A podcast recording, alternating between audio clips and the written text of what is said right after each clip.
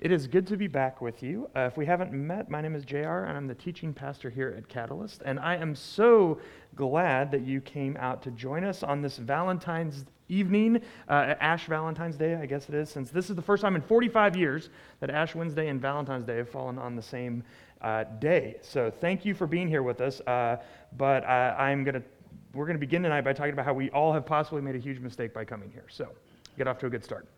Uh, I want to open with a story by a psychiatrist named Dr. Leonard Sax. Uh, in his book, Girls on the Edge, he shares a story about a mom who brought her daughter to see him. He's a child psychologist, has over 30 years of experience, and this mom brought her daughter to see Dr. Sax uh, because she thought uh, she was pretty sure her daughter had ADHD. Dr. Sax is one of those doctors who understands that ADHD is a legitimate medical disorder, but he also believes it's been pretty heavily mis- uh, misdiagnosed and overmedicated. So he's always very uh, hesitant to just diagnose it and you know write a prescription for Ritalin and, and move on. Uh, instead, he began asking the mother what the symptoms were that the girl was exhibiting that made her so sure that the girl had ADHD. And as the mother began to list all of the symptoms, he recognized that they were all also symptoms of sleep deprivation. So he mentioned this to the mother. He said, I, th- I think it's possible your, your daughter might just be sleep deprived. And, the, mom, and the, the mom said, No, no, no, bedtime is 9 o'clock sharp every night. And he looked at the, the daughter, and the daughter confirmed, like, Yes, that's true. I go to bed at 9 every night. And being, you know, a wise, uh, pretty wise guy, uh, not his first time around the block, right? He said, Okay, so you go to bed at 9. Uh, what time do you go to sleep? And the daughter sheepishly kind of looked to the side and she said, Well, more like around 1. The mother was horrified, and he, you know, calm down. What are you doing from 9 p.m. to 1 a.m.? She said, well, this is, this is uh, several years ago, back when the kids were still on the Facebook. And so she said, well, I'm on Facebook. And again, the mother, mortified, and he says, hold on, let's, let's get to the bottom of this before we just react, right? And so he said, what are, you know, what are you doing on Facebook? Like, walk me through what's going on? She said, Well, you don't understand. Like, in order to maintain my friend circle, I have to post my pictures from the day. I have to comment on all my friends' pictures, make sure I've liked the appropriate number of them. Uh, and it was a real, I mean, it's a real thing. If you haven't studied teens and social media, you know that if they don't participate in those things with their friends, it's, it's you know, they can end up getting ostracized from their friend circles. And so the, the you know, Dr. Sax and the mother of this girl, and they were all talking, and, and, and the girl said, Mom, you don't understand. It's just like when you were a girl, you kept a journal. Well, this is like my journal. This is my way I record my memories and reflect on what my experience is and, you know, and, and, and record all of that. And both Dr. Sax and the mom kind of considered that. And they thought, you know, okay, maybe, maybe, maybe she has a good point. So they kind of worked on some, uh, some strategies for maybe limiting it and being a little healthier and making sure she got some more sleep. Um, but over the, over the month between the net, that session and the next one, something kept bothering Dr. Sax about this, this insistence that the girl had that this was just like journaling.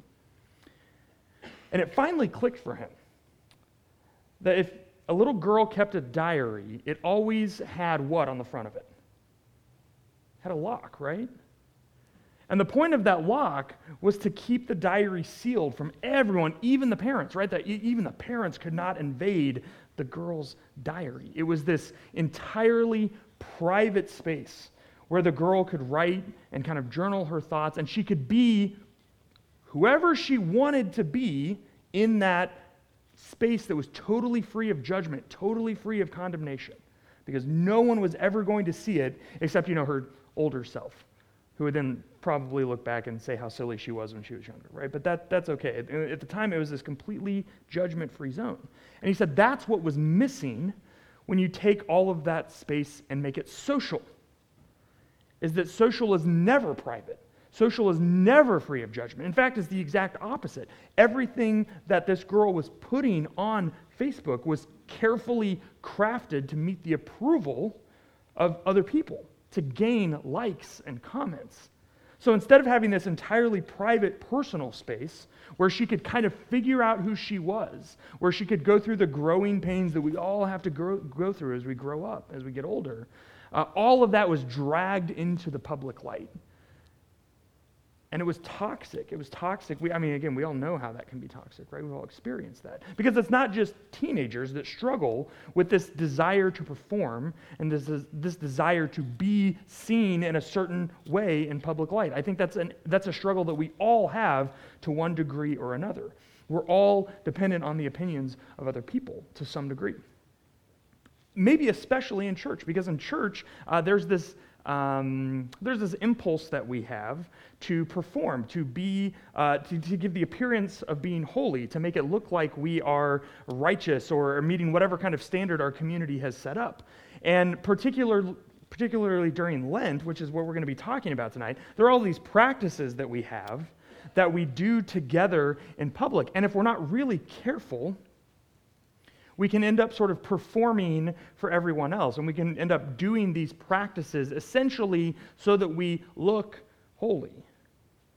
And that becomes a problem because when we are performing, we're not actually being transformed. We're not actually, we're not actually experiencing the meaning and the fruit of the, of the season of Lent. So, as we're beginning tonight, I want to invite you into this space uh, and invite you to, to let down your defenses and as much as possible in a room full of people, uh, be welcomed into this zone that is free of judgment, that is free of condemnation, uh, that is a place for you to connect with God and to begin the process of transformation and becoming the person that God is calling you to be.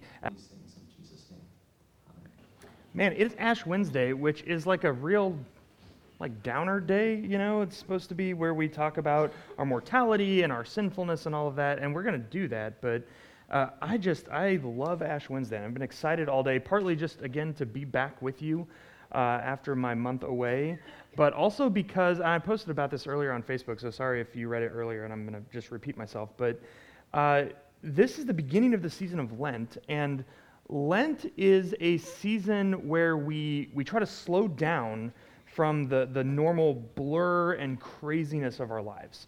And we try to take a deep breath and fill our lives with some practices that help us to stop and acknowledge God in our midst and stop and acknowledge uh, what God wants to do in our lives. So, uh, one of my friends earlier observed, used the metaphor of like, it's like spring cleaning, right? It's like our lives just become so full of gunk when we're just constantly on the go and constantly doing the next thing uh, that it, there just come times when we need to stop and set aside some time to just go through everything, find the stuff that needs to go, get rid of it, put other stuff that got out of place back in the place where it's supposed to be, and just, just get back on track. And when we do that, there's a feeling of just like looseness and freedom and excitement for what's coming next. And that's what Lent affords us. It affords us the opportunity to do a spring cleaning of our spirits, to slow down and to look and find out what's in there that needs to go and what's maybe out of place that needs to get back in the right place and just, just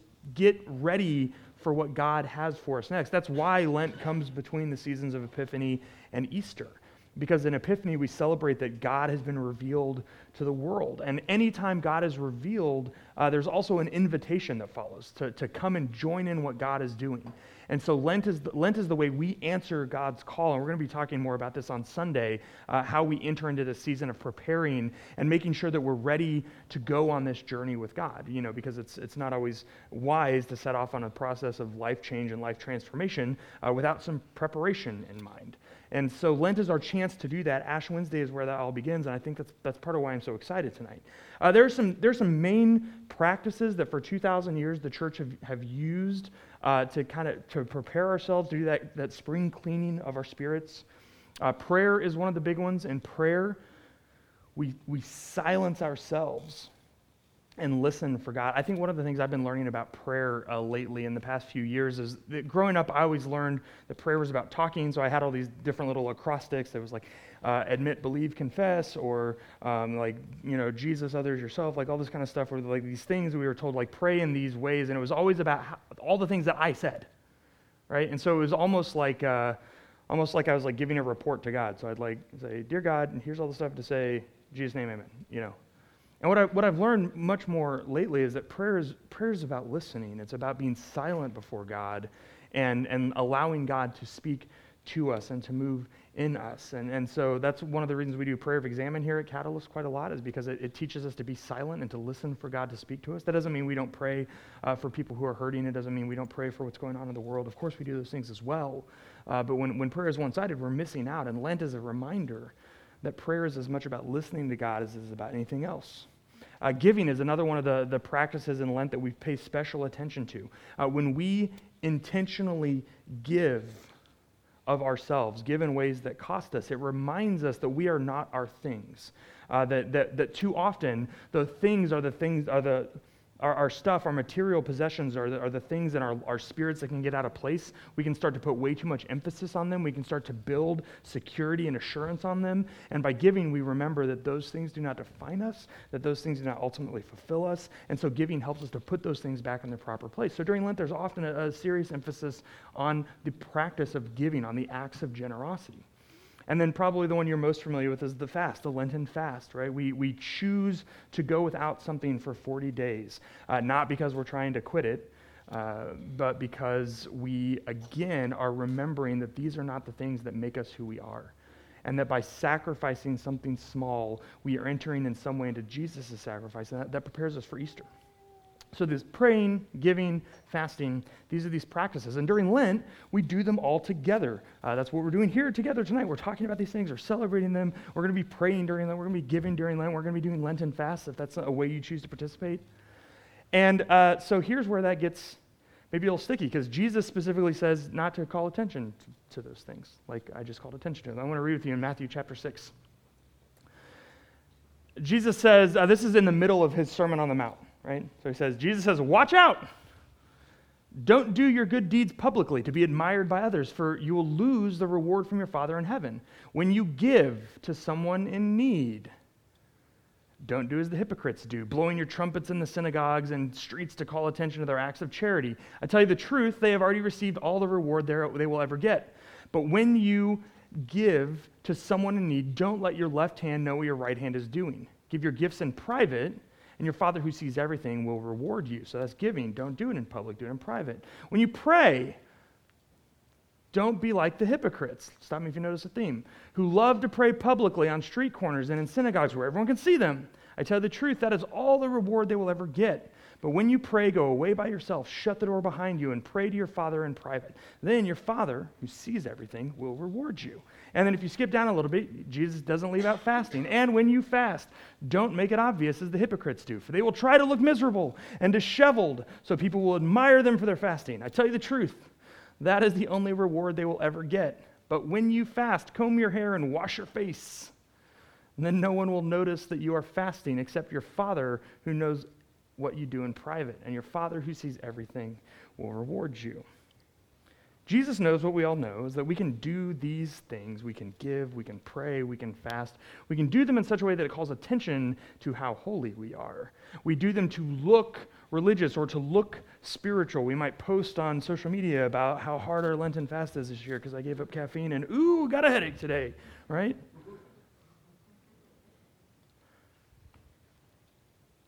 And you might have a headache, right? But there's a way of doing these things that, that, that ends up making us just look more spiritual. And it becomes the reason that we do these things. We're, we're, we're acting a part, which uh, actually the word hypocrite comes from the Greek word actor. It was someone that had two faces, right? If we're not careful, the way we do these behaviors becomes about the performance that we're putting on for the world around us. It becomes more about being seen doing the thing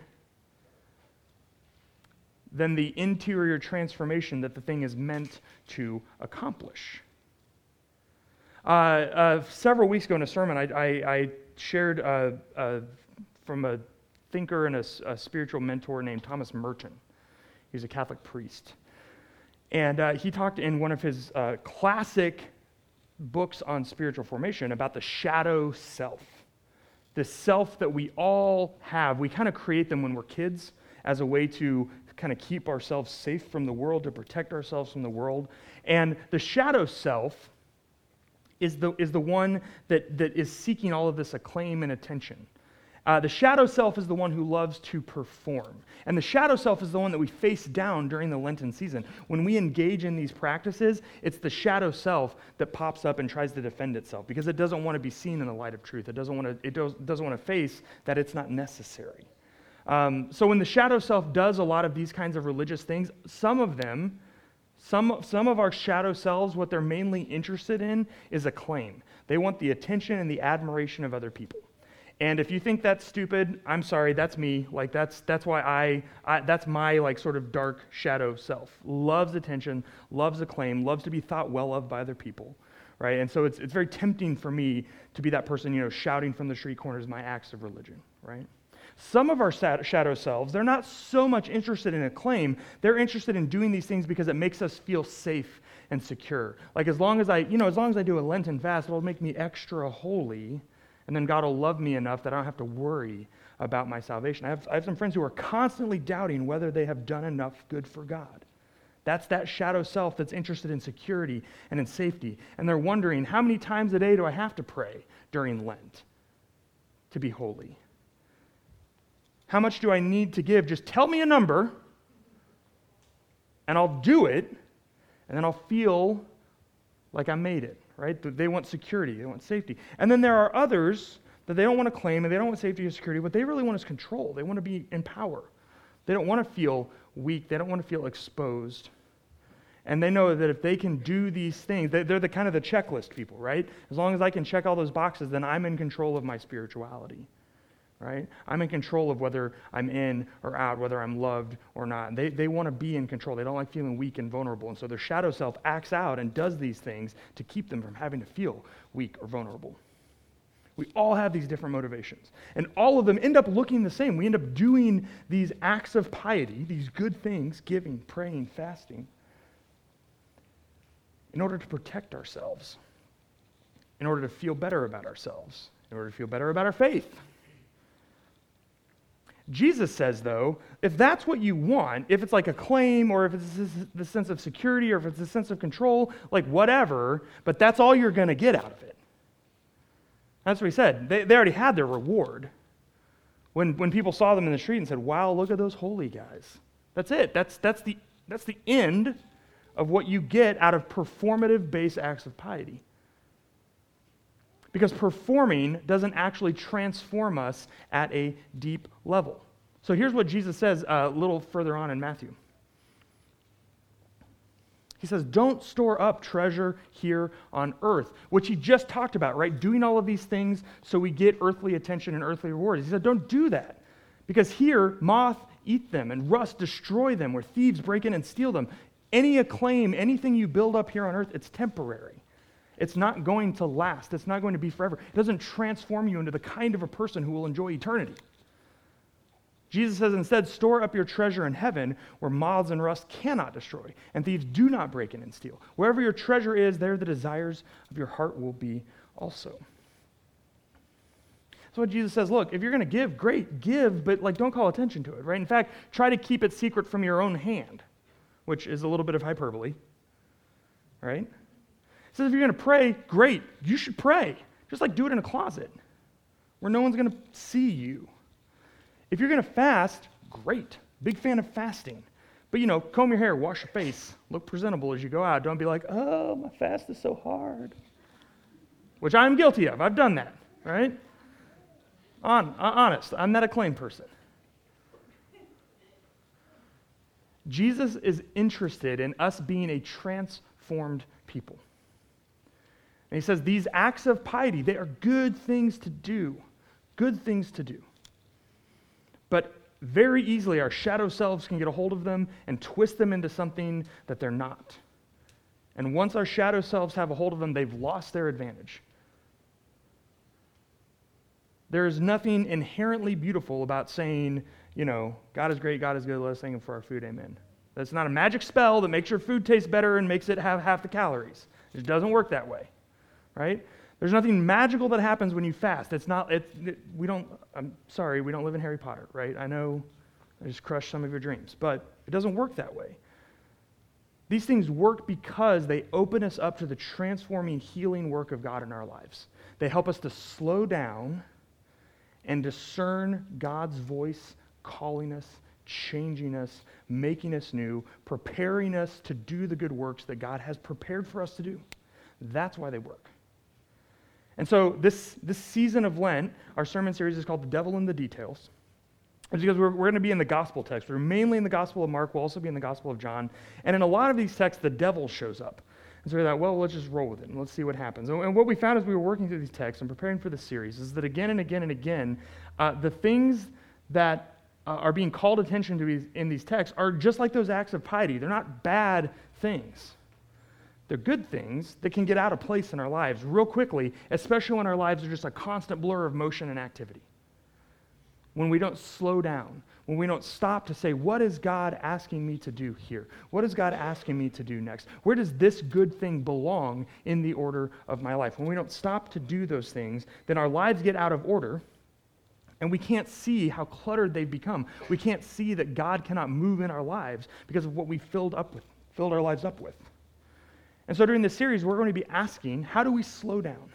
How do we use these acts of piety, like prayer and giving and fasting, to attend to what God wants to do in our lives? How do we spot the things that need to go? How do we reorder the things that have gotten a little messy? And how do we find what we need to seek out and maybe even add that's missing? Unless we slow down, unless we attend to our inner spirits and as we prayerfully consider what's next. So, during Lent, we are going to be praying together as a church. But that does not mean you should not be praying privately. We're going to be giving together as a church, but that does not mean you should not be giving in private. And we're going to be fasting together as a church, but that does not mean you should not be doing your own kind of a fast. You, you just don't have to call attention to it in our spiritual practices guide that we have you know, out there on the pegboard that we hand out sometimes. There's a wonderful guide for a prayer examen in there that teaches you how, if, if you don't know how to sit with God and listen, it teaches you kind of how to walk through that. Same thing we do, you know, on, on mornings in here together. We've made giving anonymously very easy here at Catalyst. We don't pass buckets or plates or KFC buckets or anything like that around, right? We have the giving app, we have the stuff in the back. We try to make it as anonymous as possible because we don't want it to be about feeling pressured to give or putting on some kind of a show or something like that. We want it to be something that you're free to do privately, in secret, the way Christ commands us to, right? And then for the fast, I know some of you have not done a Lenten fast before, so I just kind of want, want, want to walk you through the, the ins and outs of it, the do's and don'ts. Uh, the idea of a Lenten fast is that we're participating uh, with Jesus' 40 days in the wilderness, which we're going to talk about on Sunday. It's Boy Scout Sunday. We're going to do some camping stuff. It's going to be wilderness themed. It's going to be very fun. But we, we choose to give up something, and this is, this, I have to make this qualification every time. This is not a, I really need to quit cussing, so I'm going to give up cussing for Lent. That's not, that is not what the Lenten fast is. If you feel like you need to give up cussing, just, you know, just do it. Don't wait for Lent. Um, you choose to give up something at Lent that is a meaningful sacrifice to you, something that you love, something that, that brings joy to your life, because it's a sacrifice that way, right? It's something that you're intended to miss, because that absence, that longing creates some space for you to redirect that desire towards God for you to prayerfully consider uh, how uh, this, is, this is a thing that, though it brings joy, is not the thing that sustains your life.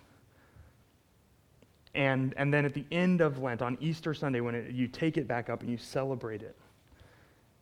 And it's meant to be a joy to take it back up and to, to celebrate the joy of Christ's resurrection with being able to bring this thing back into your life, whether that's coffee or soda or Facebook or what, whatever it is you choose, choose to give up. Historically, Christians fasted from meat during Lent, things like that. Whatever. It, it can, again, I, I, there's not like a, it's not a rule book. It's just something to spend some time thinking and praying over. So uh, if you haven't, if you've never done a Lenten fast, you got to try it. It's incredibly cool. Um, it, it's, it's, it's become one of my favorite practices in the church year. Uh, uh, something that I've, I've come to find very meaningful. Uh, because again, it just helps me to slow down and focus on what God is doing in my life and in my spirit. Uh, it is not a, look, okay. If you don't pray or give or fast throughout the whole season of Lent, you'll always still be welcome here at Catalyst, right? We do not make these things obligations to be a part of our community. But I can promise you that if you do not slow down and if you do not attend to the voice of God, you're going to miss what God is doing in your life. That's just how it works. That's what Jesus tells us again and again and again. That we have to make space to listen for the voice of God. And so I want to offer you these practices, these historic traditional practices of the church as opportunities for you to slow down during this Lenten season and to ask what God might have for you. And so we're going to begin our journey of Lent here at the communion table with Ash Wednesday. We call it Ash Wednesday because uh, we begin by contemplating our mortality. The fact that the consequences of sin in our life is death, and our only hope is Jesus, who is the end goal of our Lenten journey. Uh, traditionally, we do Ash Wednesday like real early in the morning, like first thing, and you get a, a cross in the shape of ashes on your forehead. Uh, since we do it in the evening here at Catalyst, and we thought it would be like a little sad to you know, get a cross on your head and then go home and wash it off for bed. Uh, we've made these cards. This again, if you've been with us, you know this, right? But we have these cards, and uh, when you come forward to receive communion, I'll, I'll, make a little cross in the ashes on your card uh, for you to, and you can you can keep this with you. It'll be a little oily because the ashes are actually made from the the palm fronds that we waved last Palm Sunday. That's you, save them all year and then you burn them for the ashes and you mix it with olive oil, so it'll be like a little oily, right? So you might not want to use it as a bookmark or something like that, but you can hang it from something or again whatever you want to do with it as a way to keep this Lenten season in front of you, visible to you. Uh, and so I want to invite you to the communion table as a way of beginning this season of Lent focused on Christ Himself. Because when we come to the communion table, we join in the meal that Jesus shared with his followers the night before he was killed. And at that meal, he broke bread and gave it to them. He said, This is my body, it's broken for you. Take this and eat it. Later in the meal, he passed a cup of wine. He said, This is my blood. It's poured out for the forgiveness of sin. Drink it. So we receive these wafers and dip them in the grape juice as a way of participating in that meal with Jesus and his followers. As you come forward tonight to participate in the communion meal, you're committing to walk with Jesus to the cross, which is that is the entire Lenten journey. Debbie talked about the mountaintop on Sunday, right? And what happens after the mountaintop is Jesus, if you read the Gospel of Mark, you'll see it. We'll, we'll walk there together. Jesus kind of walks down off the mountaintop, and he doesn't quit walking down, down, down, down, down until he hits the cross. Once he leaves the mountain, he's going directly for Jerusalem and for his death. And so, by engaging in Lent together, we too are journeying with Jesus to the cross, attending to his voice, saying, If anyone would be my disciple, he must pick up his cross and follow me. That's what we're doing. We're following him to this communion table, we're following him into the season of Lent, committing to these practices of prayer and giving and fasting that we might be made one with God through Christ's death. And so I'm going to I'm going to give us about a minute of silence. We're not going to do an exam or anything. I'm just going to give you a minute of silence, some space to reflect on how you are going to be in this Lenten season. Some of you have already been reflecting on this, and that's okay. Just use this time for some to, to listen for God. Uh, some of you, again, maybe you didn't even know what a Lenten fast was before you came in. Just, i wanted to give you just a little bit of space to prayerfully reflect on what Lent is going to look, look like for you this next six weeks. It starts on Valentine's Day this year. It ends on April Fool's Day. That gives you an idea of the calendar. That's when Easter is this year. I didn't make it up. That's just what's happening. Okay? So that's your, that's your basically for the last couple weeks of February and, the first, and, and all of March. That's, that's the Lenten season. What is God going to be calling you to? So after, after that time of silence together, uh, then I'll pray for us, and you're welcome to come forward. If what we're going to do this time, a little bit different than usual, if everyone will come this way, and come up and receive the wafers and dip them in the juice and then come across, I'll, I'll give you the ashes over here. That'll, that'll just make it a lot, a lot easier for everyone. Okay, sorry, everyone on this side. Maybe next year we'll switch it up. We'll see. Uh, so uh, I'm going to give you about a minute of silence to reflect, ask what your Lenten season looks like, and then I'll pray for us, and then you're welcome to come forward.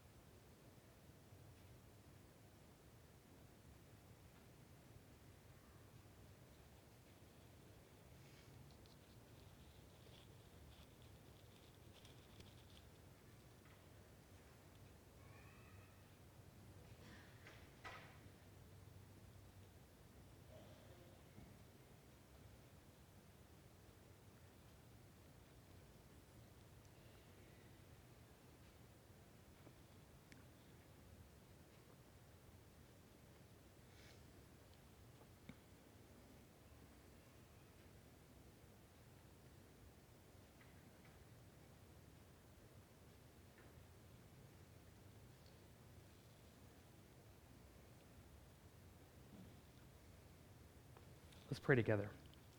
God, you have brought us together as your people tonight and brought us before your communion table to begin this journey of Lent.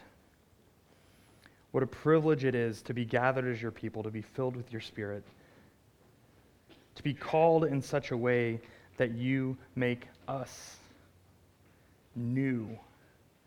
That you speak life into us, that you breathe your Spirit into us. We confess that we live hurried, harried lives that make it difficult to engage, that make it difficult to, uh, to hear your voice. And so we need this season of Lent, this time to slow down, to remember that we are your people and that we live only by your word and by your breath. As we engage in these practices of the Lenten season, these practices of your people, of prayer, of giving, of fasting, we have heard your son Jesus warn us how insidious they can be, how easy it can be to fall into the trap of doing these things to perform rather than doing these things to create space for you to transform us. And so, as we approach your table this evening, we pray for your grace. We ask that these wafers and juice become a spiritual food, that you remind us constantly that it is only by your transforming power we are made new. That you would root out our shadow selves and shine the light of your truth on them, that we might be made new. That we might be more fully your people, that we would have a clearer sense at the end of this season of Lent what is next for us as your people, how you're calling us to be your image in this world. We offer these prayers and we approach your table this evening in the name of your Son, Jesus.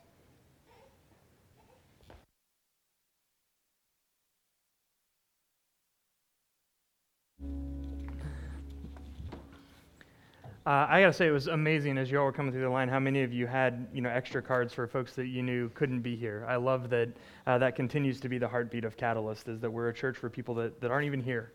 And, uh, and I think as, as we move into this season of Lent, that's going to be something that God is going to continue to reaffirm for us, is, is continuing to point us uh, to the people in our community and in our world that we know uh, are disconnected from God and, and, and we're, in many ways, we're singing that song uh, for them as well, uh, in, in faith and in hope. Because if there's one thing we, we learned from our season of Epiphany, it's that God is always with us and always speaking to us. And so as you're leaving tonight, Catalyst, I want to send you with the assurance that as you do this spring cleaning of your spirit, as you slow down and attend to, to the things in your life that need to be rearranged or, or gotten rid of or added, as you're, as you're doing all of that, all of that work over the season of Lent, uh, be assured that God is, is there with you and speaking to you and calling you. Uh, we, can, we can trust that God is with us and we can trust that God is good and we can trust that as we respond to God, God is already with us and waiting for us and preparing good work for us. So go tonight confident in God's love and excited about what this next six weeks holds for you, for the person next to you, and for us as a church. Go in the grace and peace of the Father, the Son, and the Holy Spirit. Happy Valentine's Day. Blessed Ash Wednesday. We'll see you Sunday.